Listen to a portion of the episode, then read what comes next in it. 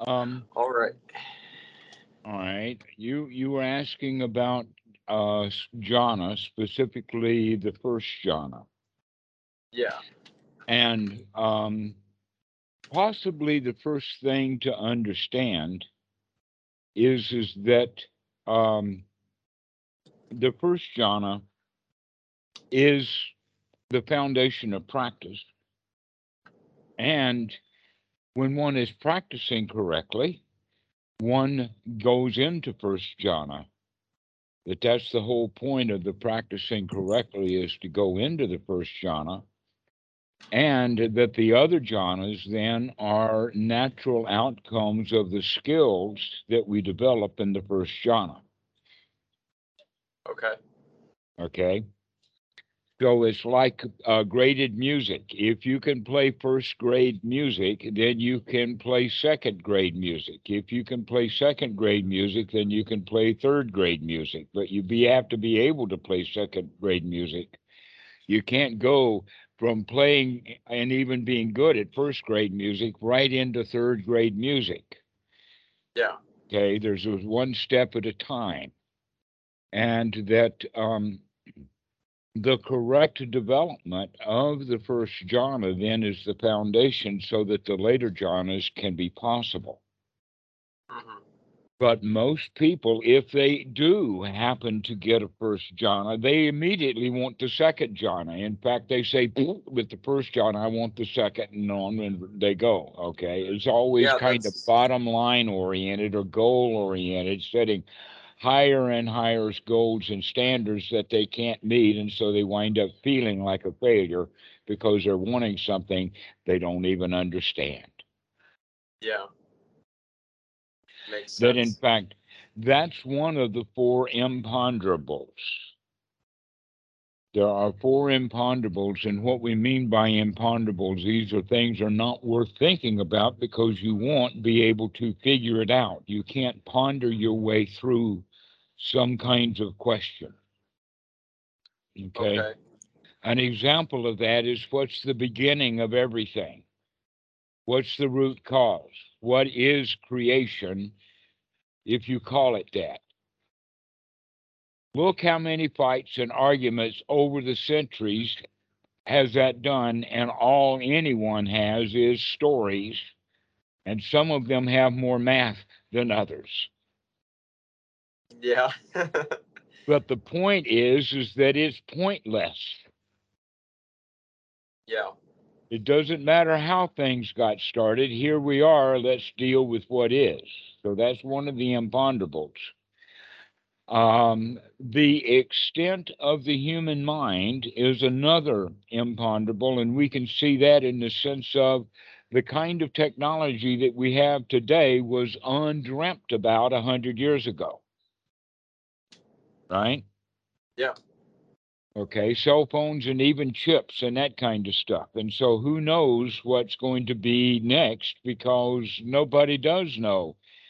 Because it's actually a whole lot of people that will work on each other climbing a ladder that nobody even knows exists now. Who knows the extent of uh, the neural circuitry that can be done with chips? We don't know that. Okay. So let's take it back to another level. Also, people who don't have jhana don't know what it is. Yeah. And so they dream up something about what they think it is, and they take this and that piece of information from this and that person, and most of the people they learn it from don't know what jhana is, and all they have is their ideas. And so by the time their average uh, listener hears about jhana, they're not going to hear about jhana at all. They're going to hear a hop-hodge collection of various people's opinions, no one of which has actually had the jhana, so they don't know what they're talking about. It's better to go to people who know exactly what they're talking about and get it from that perspective, okay? So that's the first thing, is, is that it's an imponderable, that it has to be known and experienced in order to know what it is. Yeah. But from there, you you can say it in the sense of it takes one to know one. Once you know what it is, you can identify it and spot it when you see it. Okay? So okay. This is kind of what we're talking about in the sense of that jhana, as well as the whole extent of the human mind, is another imponderable, just like the beginning, because some people can't even begin, uh, can't even figure out what was the beginning of a conversation that they've had with someone. Right? They don't, it's imponderable. They can't figure it out. In fact, the two of them will get into an argument over what happened. And so, um, we can see that a lot of things are not ponderable. And jhana, or the extent of the human mind, what happened in the very beginning. Uh, the, a third one, by the way, is the um, extent of karma. That in Asia is quite famous to look at someone who is crippled and say, oh, they must have had a very bad life, their past life. They must have been really evil to be crippled in this life, you know. That you see, you already are shaking your head. No, you cannot make those connections. You no, it's look far at too vast. Con- it's, it's too, far vast. too vast. I the, the the way I think of karma is simply universal cause and effect, conditions of existence here, right now, and to tie in all these ideas of like the past lives and stuff. It's like, there's so much information here right now to their like present moment experience that you don't even have to like start saying like, these are reasons why this is now. You're assuming a whole lot of stuff. Exactly so. And not only that, but it's not worth our time and effort. Yeah. It's an imponderable, except that that's it's an imponderable. Mm-hmm. Right? That's yeah. the way to go with it. Rather than, oh, I need to know everything, which is the normal way that we're raised. We're raised that, oh, you get credit for what you know, and if you don't know something, you lose credit. You get your your score ticked down in school if you don't know something. Yeah. And so we get into uh, the feeling of being punished because we don't know something. And so we're grasping and thirsting after knowledge, much of which is not possible, not worth knowing. If we could know it, it's not worthwhile knowing it. So a lot of wisdom is to figure out what we can figure out and not worry about the stuff that's not worth figuring out. Yeah. Okay, so now that is the foundation. We can say that the actual first jhana is um, mentioned and talked about in the suttas in a variety of ways, including the various methods of getting into jhana and what are the factors of the jhana.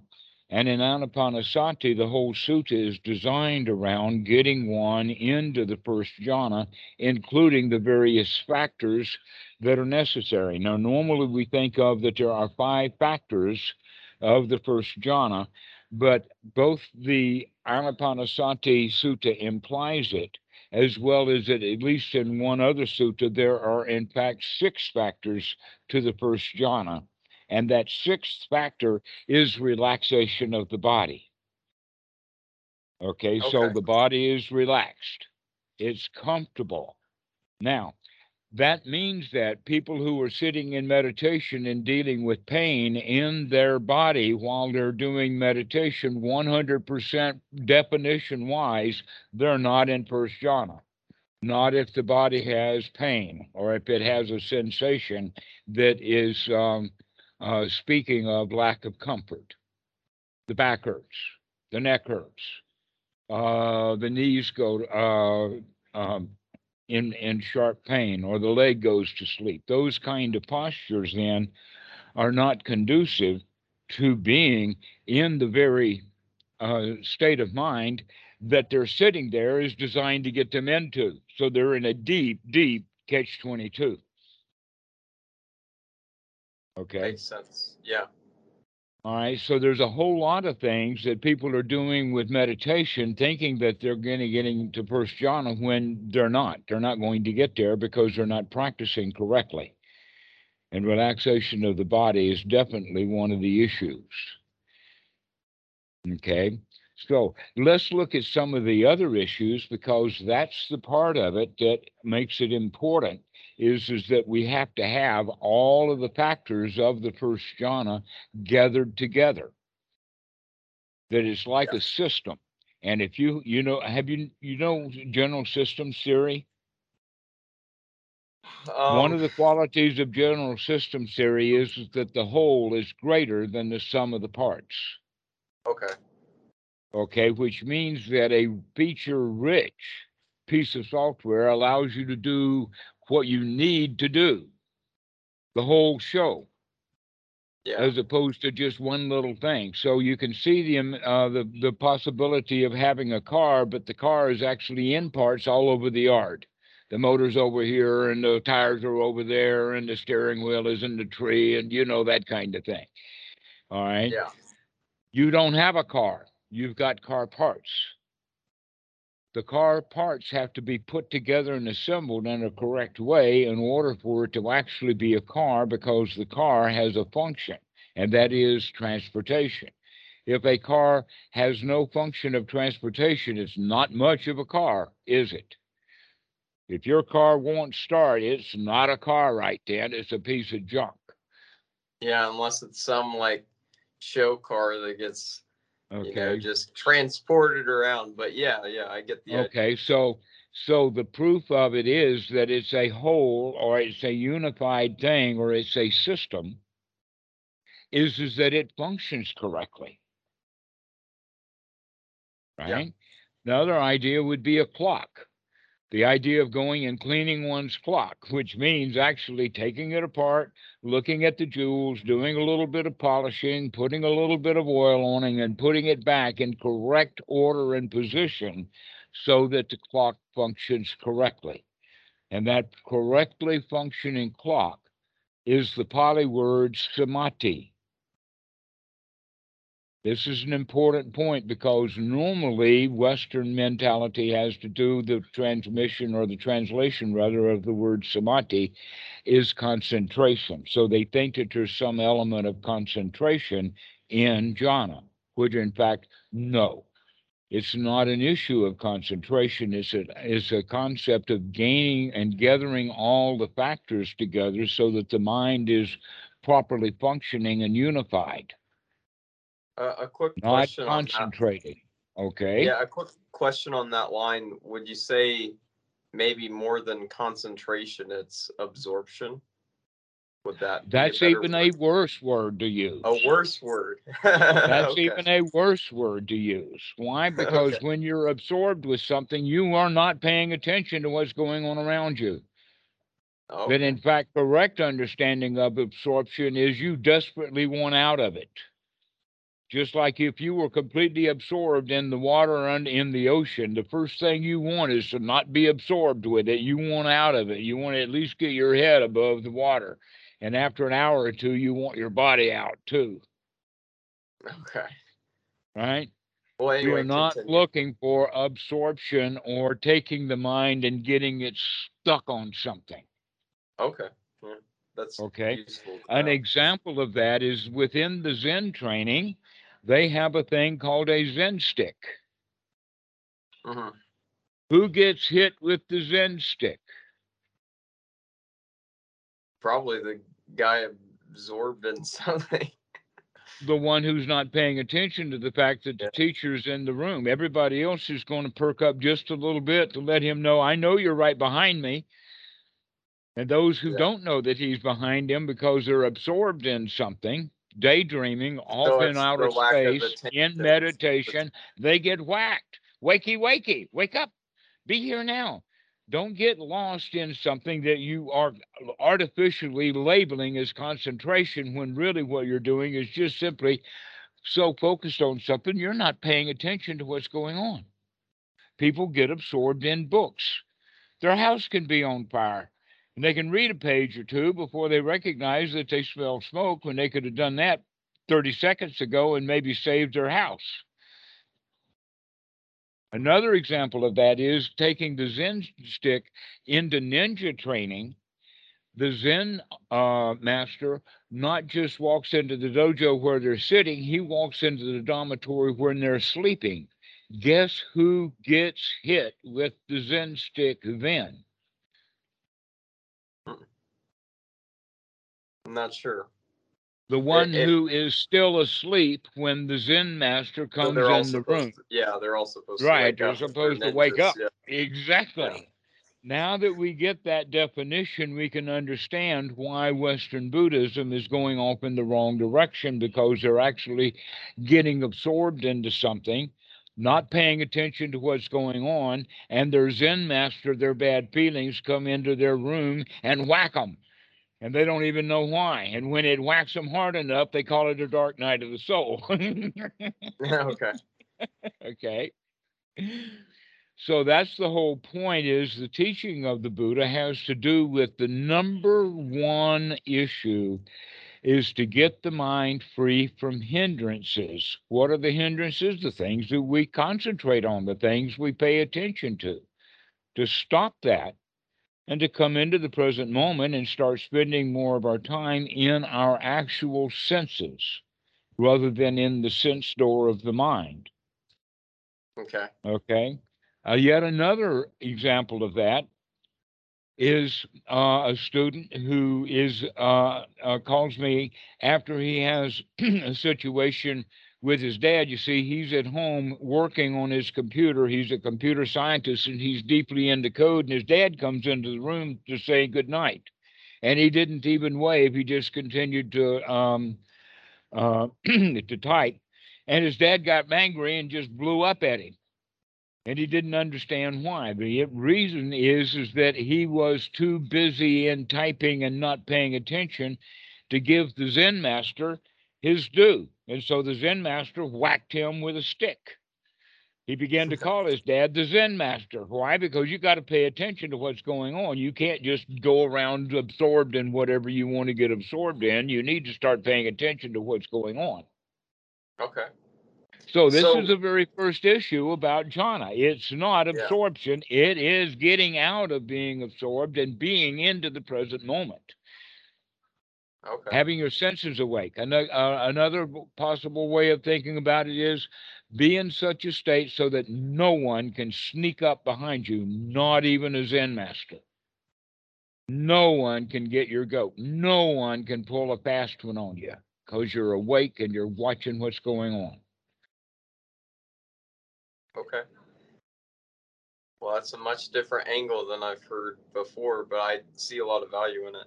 So what are the other five factors, if you want to get into that? Or I That's exactly where we're going. Okay. Okay. That's the whole rest of the talk. But first, we have to understand that it is not absorbed. It is not focused. It is, in fact, being in a state of intentionally not focusing.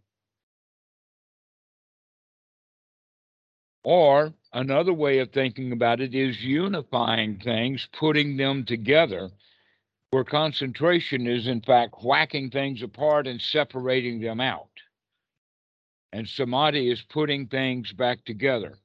One of my examples, even though it doesn't work anymore because nobody's used this stuff in years and years, and that is frozen concentrated orange juice. Have you ever heard of it? Yeah, yeah, I'm familiar okay. with it. Have you ever drank frozen concentrated orange juice? Without having, like, the water added? While it's still concentrated, exactly. No, I have not. No, no if not. You do, you don't want to do it a second and a third and a fourth time. No, you yeah. want it to be not concentrated. You want it to be samadhi. You want it to be complete. You want to have the right ingredients in it. You want it complete and whole, not concentrated, not whacked off. Okay? Uh, so okay. now we're understanding a little bit more about these factors. We actually have to add the water back into the dryness.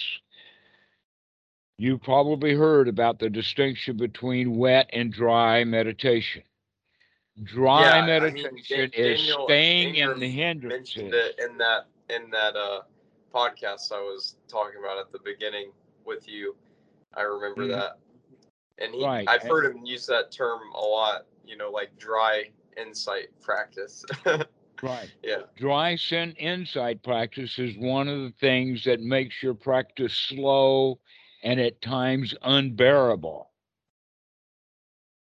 The slow, hard way is to not have the mind fit for work. Yeah. Let us say it in that regard, then what you want to do before you take a trip is get your car in order, get all of the tires fixed, get an oil change, tune it up, put some oil in the transmission, check your, uh, you know where I'm coming from, you know, but that's the yeah. way that you do before you start a long journey. You get your automobile fixed up and in order. You get it samadhi. And would you say maybe the oil in that situation, if we're going to transfer it to practice, would be gladdening the mind, would be one of the you, foundations? You could say that. Uh-huh. Right. Okay. And enthusiasm then would become the fuel rather than right effort. But in the beginning, we're going to put some effort into it. But then we have to put some juice in it. But the whole point is, is that many people try to take their mind out on a grand tour without having the car fit for travel. Yeah. So they have constant breakdowns. And they're like, okay, now I'm going to go meditate and go into jhanas and stuff. But you're, yeah, it's, I can see uh, that being problematic. Okay. So we need to gather up all the ingredients and get the car ready to go. In fact, Bhikkhu Buddha Dasa talks about this in the sense of making the mind fit for work. Now, in the description of the jhanas, we talk about this in the sense of applied and sustained thought. And what we mean by that is applying the mind onto something that's worth applying it to and sustaining the, the mind on that which is worth keeping sustained upon, rather than drifting off into something that's unwholesome.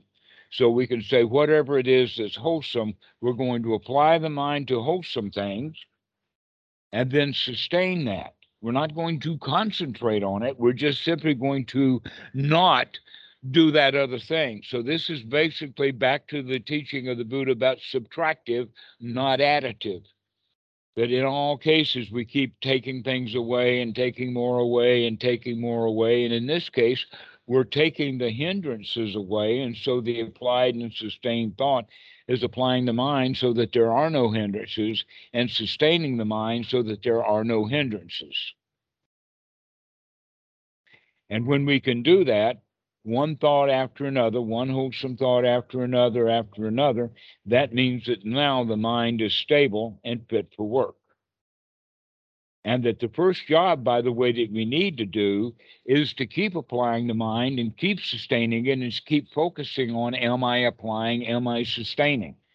Can I, can I stay with this? Okay, so the, one of the first objects that we take then is the object of the breath. Can I apply the mind so that I'm taking a long, deep breath? And can I sustain the long, deep breathing? Can I be mindful on the in-breath that it's a long breath and mindful on the out-breath that I'm taking a long out-breath? So the Anapanasati Sutta is actually the Buddha's method of teaching students how to get into the first jhana. And would you say the breath is probably one of the best, um, you could say, like objects to? Well, a whole lot of reasons. That's true. Focus that sus- sustained thought and attention on when you're starting is just the breath. In in the beginning, yes. And as we progress in the practice, while we maintain the mindfulness of breathing in long and breathing out long, then is when we develop the other skills. So basically, okay, the first skill to come to is the skill in the Eightfold Noble Path of sati, to wake up. And in that waking up process, we're going to do a very small group of things. But the first item on the list is to really take a look at what's going on. Like, is that a hindrance in the mind? That's the first thing that we do. Because sometimes you'll wake up into a beautiful thought. The waking up and the beautiful thought often come together, which is yeah. quite marvelous. Wow. And then the other one is, is that we wake up and all, there's that stuff again. Hi, Harry, I see you. Okay, so the acknowledgement of the, the hindrances, to seeing them, to recognize them, and then to know by recognizing them that you also have a choice over them, that you have complete choice over what kind of thoughts you're going to have.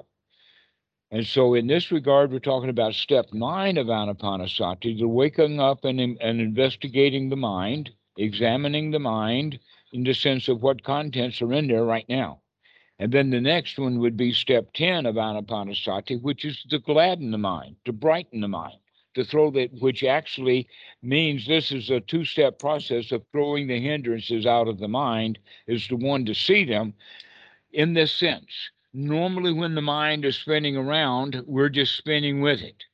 But sati is the process of, aha, I see you, to wake up to it. And by doing so, we separate ourselves. We're not that thought anymore. Now we're an observer of the thought rather than lost in the thought. We're not the thought. You are not your thoughts. You are an observer of your thoughts.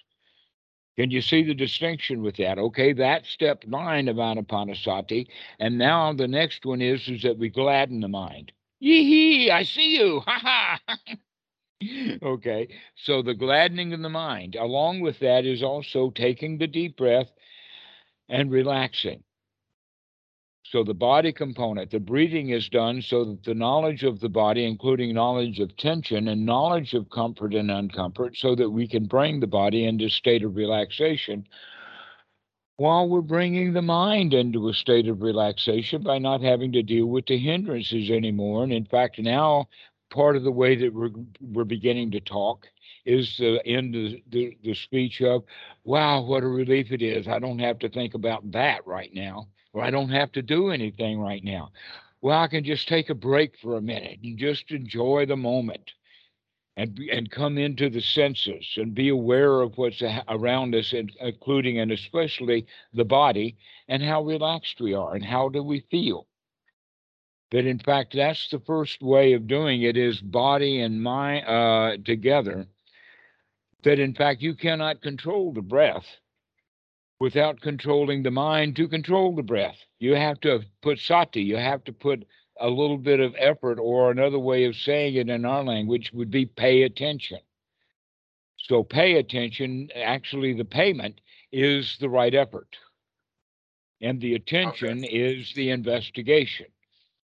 So we're going to start paying attention to what's going on, but not in a very, very detailed, specific, going deeper and deeper and deeper and deeper and deeper into that, but paying attention to whatever's happening, whatever's happening, what's coming up in our senses, what is coming up into our field of awareness, rather than just the old stuff that we've been processing all along. Normally, that's the way that we can say that we think in past or in future, but we experience in the now. And so what we're talking about is getting into a state of experiencing through the senses what's happening in this present moment. Along with that, we begin to enjoy this present moment because all of our dukkha comes out of the past and future. But this present moment is quite nice, especially if we talk ourselves about how nice it is. Wow, it's so great. I don't have to do anything with Aunt Susie right now. Aunt Susie's asleep. Boy, I let her sleep. Mm-hmm.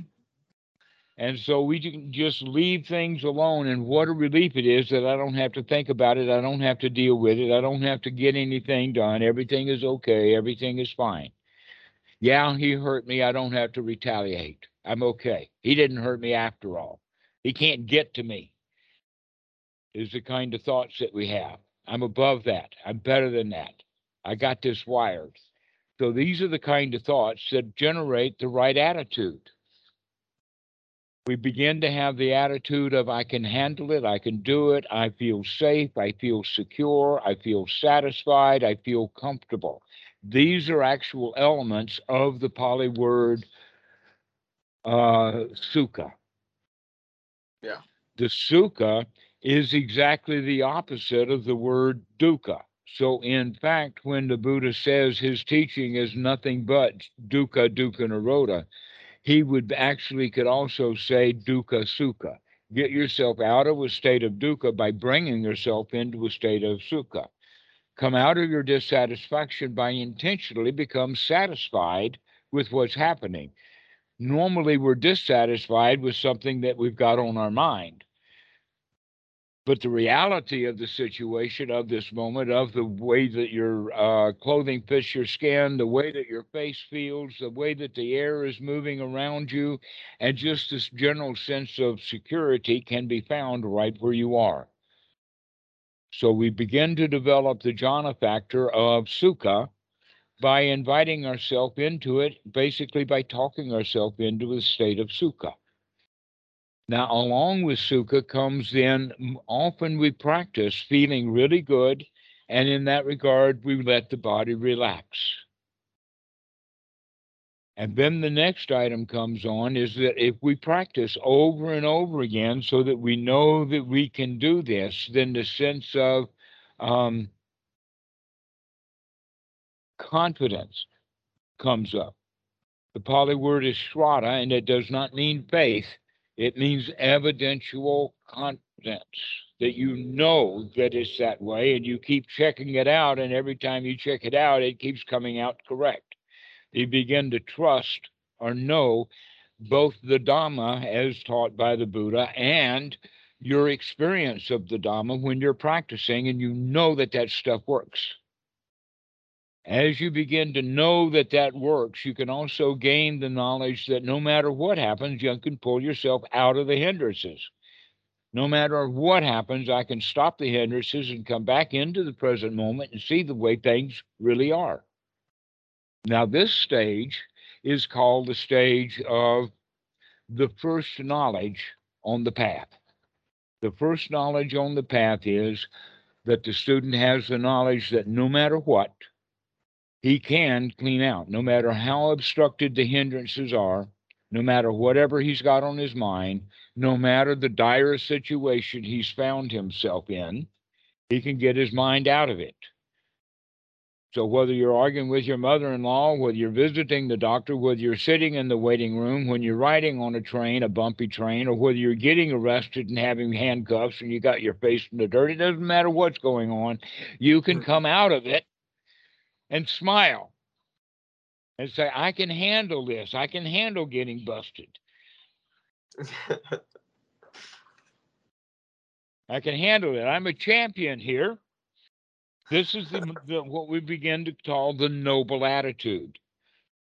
This attitude that we're talking about is noble. It's super mundane. It's above it all, because whatever it is can't touch me. I'm above it all. Even the cops busting me can't touch me. I cannot be bothered. I can still say, enjoy yourself, officer. I know that you guys like handcuffing people, and I will fully cooperate to make your job easy for you. Go ahead and make them as tight as you like. I can handle it. But the likelihood, if you had that attitude all along with the cops, he's probably not going to arrest you, probably not going to handcuff you. You've got no reason to handcuff you. You've already yeah. been his best friend. Yeah, of course. Of course. Yeah, of course. That's the whole point of it is, is that no, nothing, you're above it all. You can handle anything. Doesn't matter what comes by. You can get your mind out of it back into a good state. Now, that's a pretty high place to be at, right? That's what we mean in that particular moment. That's the state of first jhana, the feeling like you're on top of the world, that you can see exactly what's going on. And it has that quality also of the feeling of being not superior, but at least the winner here. I'm the charge. I'm the emperor. I'm the one who can handle this. That whatever it is, I'm fully responsible for it, and I'm fully capable of managing that responsibility beautifully. This state is what is referred to in the Pali, you probably heard the word, called piti. This is not absorption. This is being the feeling of being a champion on top of the world. This is the feeling of grand success. That very thing that every human craves for, and that's why some enter politics, some enter business, some go into sports, and everybody wants the feeling of being in charge and being the champion, when all it is is just a feeling that you can actually create within your own mind. That's the piti, the feeling of being the boss, the feeling I can do this. Also the word samasankappa, which is the item on the Eightfold Noble Path, which has to do with one's right attitude. To begin to change your attitude to the attitude of a winner, rather than the attitude that we were born with and maintain our whole lives, and that is the victim. That people feel a victim to their feelings, a victim to their thoughts, a victim to the rules that they have to keep, a victim of the standards they can't meet. Rather than being, you know, I can set my own rules so that I always win.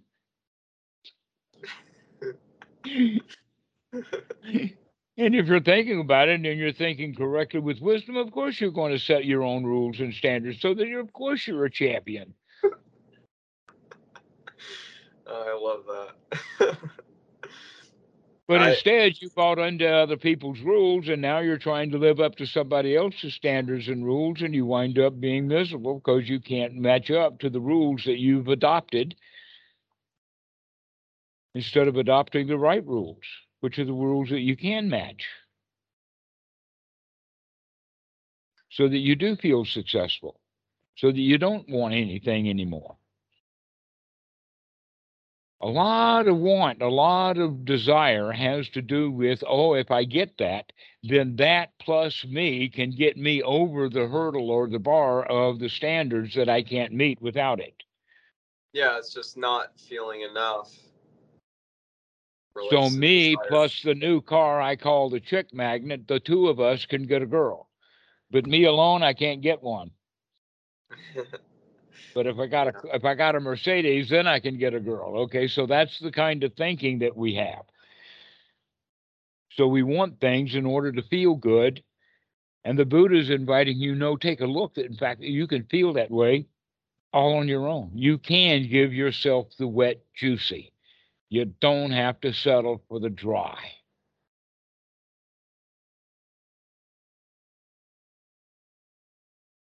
And we invite you to do that with Anapanasati. That's the practice, the wet juicy. That's the gladdening of the mind. Add some joy. Allow yourself to be satisfied, content, got enough. Everything is okay. So you have those things. You have the fearlessness, which actually is a better way, because fearlessness has to do with battles and going in and doing dangerous things stupidly. Then, in fact, bravery is nothing but fear plus stupidity mixed together. Wise guys, really wise guys, don't go into battle. They try to make peace instead, and if they can't make peace, they take a hike. Yeah. So this is not about bravery. This is about being, feeling secure. That I can go talk to my enemy feeling secure, knowing that he's not going to attack me because I have no intention of getting into a battle with him, which is different than going into uh, into a meeting with him fearlessly, thinking that it might at any moment he might try to kill me. Yeah. So we're developing the feeling of safety and security and comfort and ease and safety and satisfaction. That's the big one. When we have the satisfaction, then that's the cookie, or that's the um, the full-on definition of sukha. Why? Because dissatisfaction is the full-on definition of dukkha. Dissatisfaction versus satisfaction. And satisfaction is one of the elements of the Eightfold Noble Path, but basically it's right there in front of us as a jhana factor and as number six, step six of Anapanasati, that mindfully breathing in, we develop safety and security. mindfully as we breathe out, we have thoughts of comfort and satisfaction, like that. Mindfully breathing in, wow, I got this handled. Mindfully breathe out, oh, what a relief it is to have nothing to do and no place to go. And so we mindfully develop that skill of feeling safe and secure and comfortable, relaxed. The body gets relaxed, the mind gets relaxed, but the mind is also very alert to make sure that the mind does not go back into hindrances, because that's its playground. I mean, that's where the mind has been. This whole existence is all been, you know, getting stuck in its own pile of mud. And so we have to keep bringing the mind out. Never mind, dust yourself off, pick yourself up, dust yourself off, and start again. Over and over and over again, we need to practice. And as we do, the skill of sati begins to develop. And as we develop the skill of sati, the skill of piti begins to develop. As I breathe in, I feel really joyful and in charge of the world. And as I breathe out, the world is mine. What world? The world right here, this world. Not that one way out there, because that world way out there is just a concept. And I don't have to deal with concepts. We can deal with the reality of right here, right now. I'm the king. I mean, I've got this chair nailed down to the ground. It will not move because I'm sitting on it. I mean, this is the kind of thoughts that we have, that we've got it. Our life is wonderful right now. As I breathe in, I feel really good and champion and fine. And as I breathe out, oh, what a marvelous place this is. And so we start having these very wholesome, high-class, noble thoughts, and we begin to feel that way. Piti and sukha, free from hindrances, with a mind that's applied to the wholesome, sustains the wholesome, and the body is relaxed. So those are the factors of the first jhana, the six factors. Number one, freedom from the hindrances. Number two, let's juicy this thing up. Let's gladden the mind. Number three, let's start breathing more naturally rather than breathing normally. Everybody normally breathes in a very shallow, uh, conservative way. Here we're going to be um, inviting the... Um, The, jo the joy of living, life itself, that, that breath is life-giving. So we begin to enjoy that we're taking in all of this life and we're breathing out, and as we breathe out, we throw out a bunch of garbage. So as we breathe out, we can also throw out a bunch of mental garbage and take in some new, fresh reality. And as we breathe out, we throw out old mental garbage, and as we breathe in, we breathe in joy. As I breathe out, I relax. And so we practice this over and over again and get the mind into that relaxed, sharp frame of mind. This is the first jhana, where the mind is really fit for work and can see what's going on, because we're having far more mind moments in reality and very few mind moments stuck in the past to the future. Even the talking that we're doing is a blow-by-blow description of what's actually happening in reality right now, rather than, oh, you should do this, or, oh, I've got to go do that. So a lot of it has to do, oh, never mind, never mind that stuff, back to being happy. Over and over and over again we practice. That it has to be quite repetitive, because you have been practicing, repeating, being in hindrances. You have practicing being in a state of talking yourself into feeling bad. So now we have to practice over and over and over again to start to develop this as a skill, to be able to easily talk ourselves into this state of happiness and joy and satisfaction, contentment, fearlessness, or safety and security. You know, it's really just nice. And you need to practice getting into that state over and over again, and then practice maintaining it over and over again. So when the mind is truly fit for work, now we can put it to the work of noting. And there's a whole lot of stuff that we can note once the mind is fit for work, but also in the process of getting it fit for work, we're developing the jhana factors, which what we mean is what, what is the mind fit for work to do is to develop and maintain the jhana factors. How is my sati? How is my investigation? How is my joy? How is my fearlessness? How is my comfort? How is my relaxation? How is my ability to focus, or in the sense of apply the mind? How, how is my ability to sustain? Can I keep sustaining? Can I keep sustaining?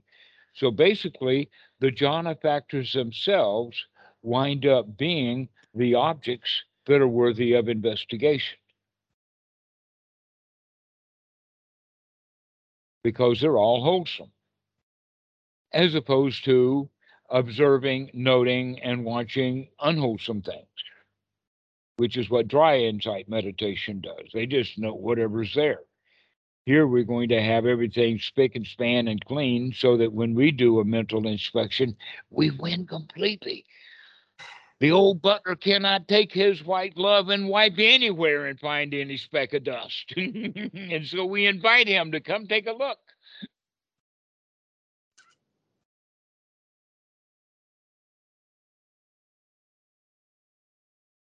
Yeah, this has uh, shown a lot of light on the first jhana. I did, definitely haven't heard this level of uh, depth on it in this way before. Well, it's, it's all right there in the suttas. Yeah. Mm-hmm. Is and there a sutta that you would recommend to someone to read first, if they haven't read a full sutta before? I mean, the the closest thing, I, I've listened to the Diamond Sutra a number of times, but what would be a good beginner sutta, in your opinion? I would say for the beginner to recognize, and I, I I'm laughing because this was hard for me. Sometimes I used to think that I can find what I'm looking for in the suttas, like there's one sutta that's going to give it all, right? Yeah, yeah. And um, that's not true, in the sense that the suttas were always given as threads, or as a thread of conversation, just like you and I are having a thread of conversations about it now. But in yeah. that regard, I pulled stuff from a whole lot of different suttas.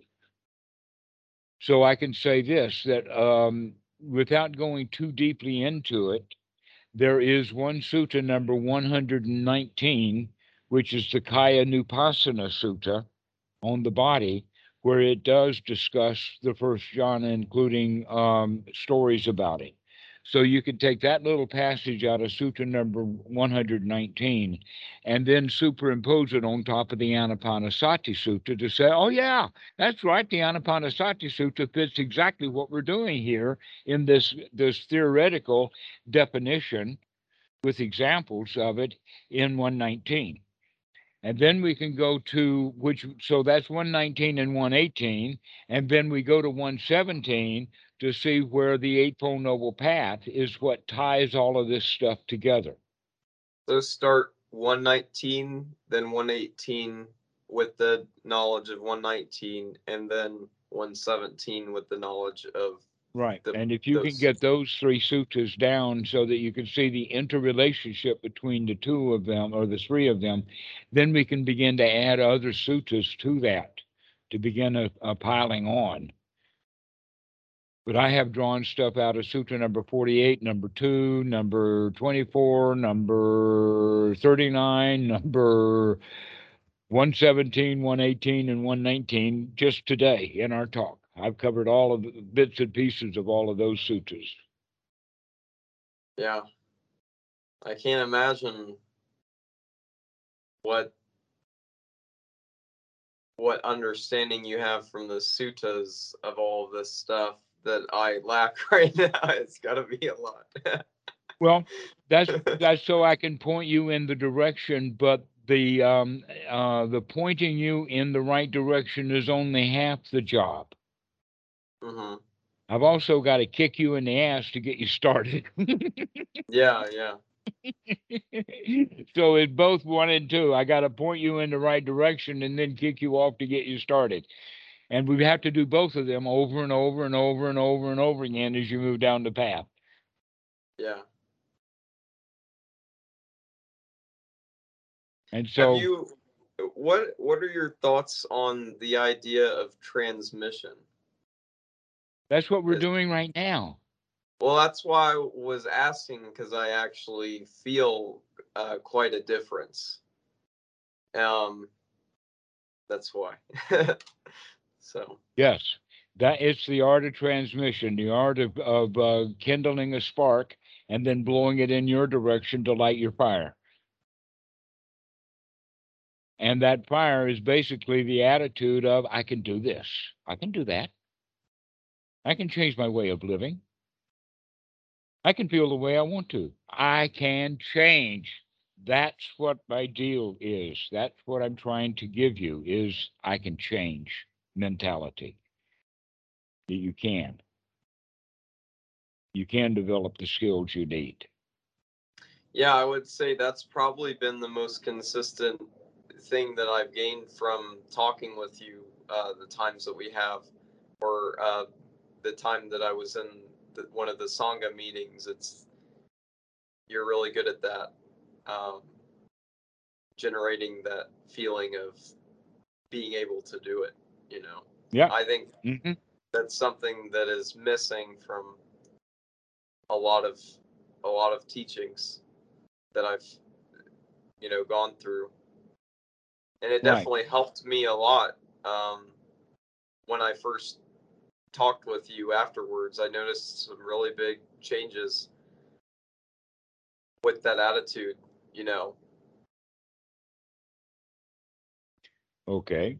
Well, now that you know about the, the, the details and the forms of the first jhana, now we have to practice how to get into it. Because okay. actually, the, when you understand the first jhana, then you already know how to get into it. We've been talking about, how do you get into the first jhana? The answer to that is we have to wake up, and we have to then pay attention to what's going on, gladden the mind, deepen the breath, and repeat. Basically, we rinse the mind and repeat. That's all there is to it. Rinse and repeat, rinse and repeat, rinse and repeat, rinse and repeat, over and over and over again.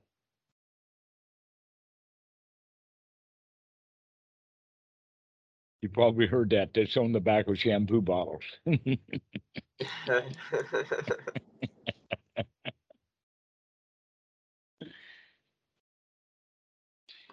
Yeah, so we keep working on it over and over again. Keep cleaning the mind. Keep uh, throwing unwholesome thoughts out. And pretty soon you get very good at figuring out what is a wholesome and what's an unwholesome thought. You begin to do an investigation that's determinative. You're um, questioning, is this thought worth having or not? Or is it actually hindering me from feeling the way that I could feel if I let myself feel the way I want to feel, rather than feeling the way that this thought makes me feel?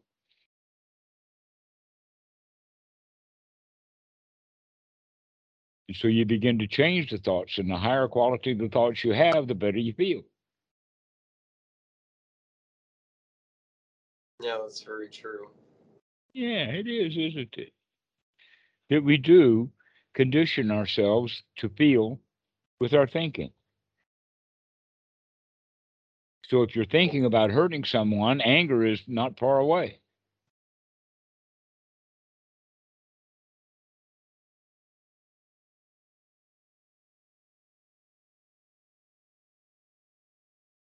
But if you have the thoughts, oh, he, he didn't hurt me, he didn't touch me, I'm beyond that, he can't touch me, I'm okay.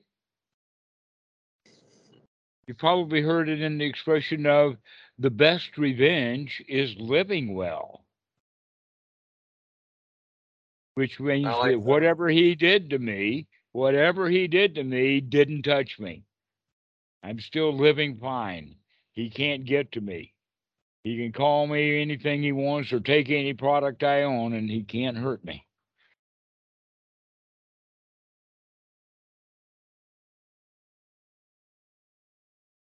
So if you feel above it all and you just can't, he just, I mean, they can't do anything to hurt you. You're, you're good enough to, you're above all of that. That's a whole lot better position to take than, oh no, poor me, he took my wadi-da or whatever.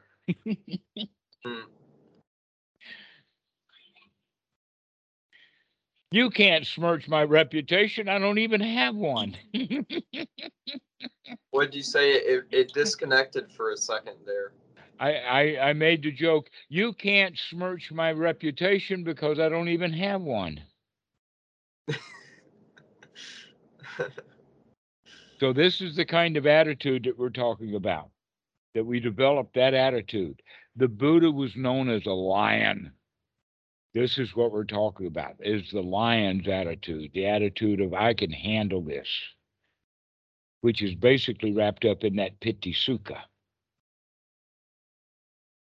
He can't do anything to make me feel bad. Only I can do that.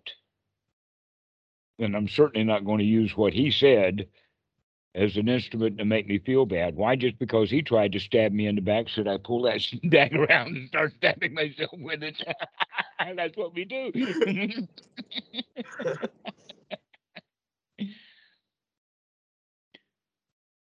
So this is the way that we do it. We, we remove those hindrances. We remove those knives that, and the slings and the arrows of outrageous fortune. Throw them out of the mind. They're not there. They can't touch me. I think you're transmitting a bit to my cat, too. He seems to be more relaxed and out than he's been in a while. Well, maybe he's, he's just getting a third hand through you. And just, right, huh? He's just, yeah. He's, he, I guess he's, he's got the relaxation of the, the, well, he's the, the lion, lion at the, the top of the food chain. With exactly. Right, he's the lion in the room. Yeah. Yeah, become a cat. Become above it all. You're better than those humans. They'll go around thinking about things and then feeling bad, and we don't have to think about anything, and we don't have to feel bad. So your cat's in first jhana most of the time.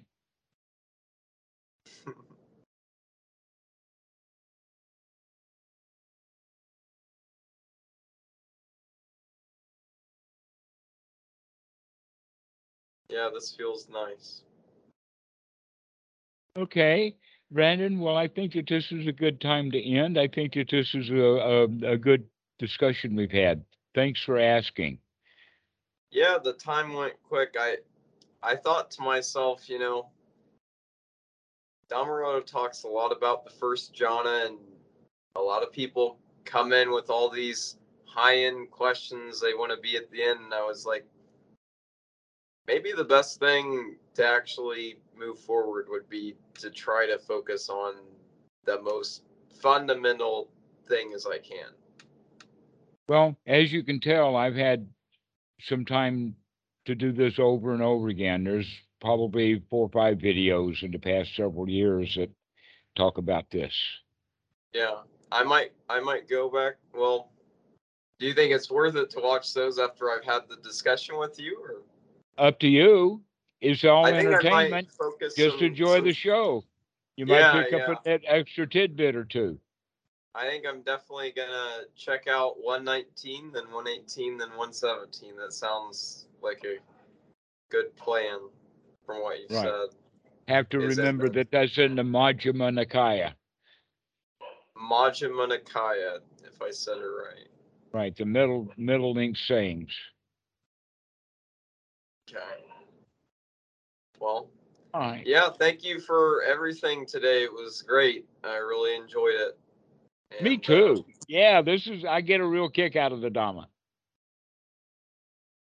I mean, I could be in my there? bedroom pouting right now. Yes, I'm still here. Hey, I, when you said you said me too, I really enjoy it, and then it cut out. What did you say? Oh, I we... said, yeah, if we weren't talking together right now, I'd probably be in my bedroom pouting or something. Oh, really? I don't believe oh, that. No, I'm joking. I don't believe that for a second. All righty. Well, we'll see you. And see your yeah, cat, great too. Talking. Yeah, okay, Brandon. You'll see him again. All right. Bye. Bye-bye.